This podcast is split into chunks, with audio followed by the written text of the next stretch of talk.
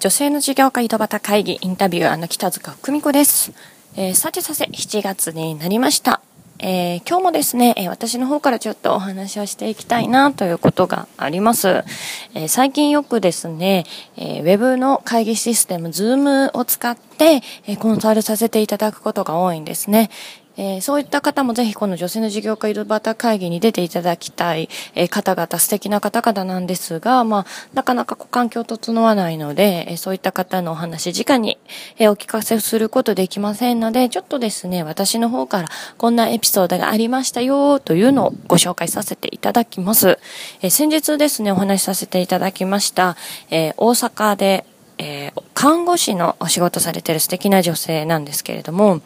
えー、彼女と、えー、お話をいろいろしていく中でですね、まあ、ちょっと私の方のスクールに興味がありますよということだったので、じゃあご案内しますねというところからでした。え実際いろいろ聞いてみると、え看護師やりながらちょっと副業的に、え講師、えー、講師業をやっていきたいと。で、まあ、看護師さんなんでね、予防医学とかそういったものをもっともっと世の中に広めていきたいんだっていうことだったんですけれども、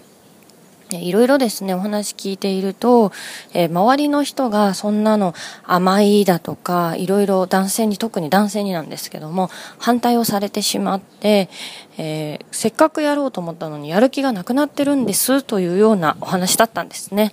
どちらかというと、まあ、コンサル、まあ、私、マーケティングがメインのコンサルタントなので、コンサル以前かなっていうところだったんですが、えー、これ、すごくよくあるのがですね、ビジネスやろうと思った時に、周りに反対をされるとか、えー、ダメ出しいっぱいされる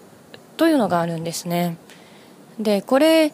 言ってる、周りの言ってる人はもちろん正しいことを言っていたりはするんですが、正しいこう一般的に正しいことがその人にとっての正しさかというとですねそれって実は全くの別問題だったりするんですね。でその方の環境を聞きますと、まあ、看護師さんなのであの、まあ、お給料は普通にこう入ってくるとで講師業なので何かこちらの方から持ち出しがあるわけではない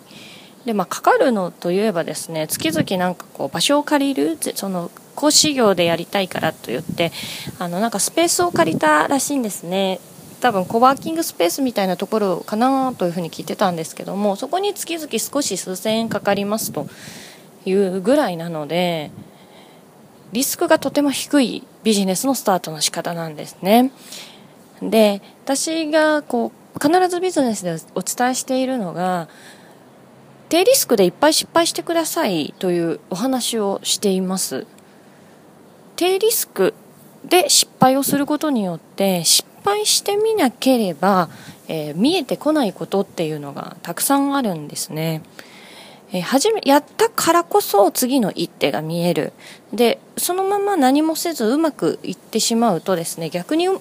大きな、えー、失敗につながるなんていうこともあるので小さな失敗いっぱい繰り返しながら進むのが、えいいもう絶対いいんですけども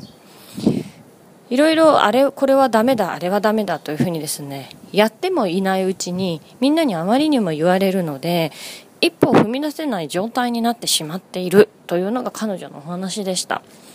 これすごくもったいないんですよね。もうリスクほとんどないですからね。あなんか明日食べるお金、ね、食べていくお金がないからどうしようなんていう相談になるとまた話が全然違うんですけれども、別にそういう困ってることはなくて、こう自分がやりたいこととか、そういったのを形にしていきたい。しかもリスク、お金のリスクだったり、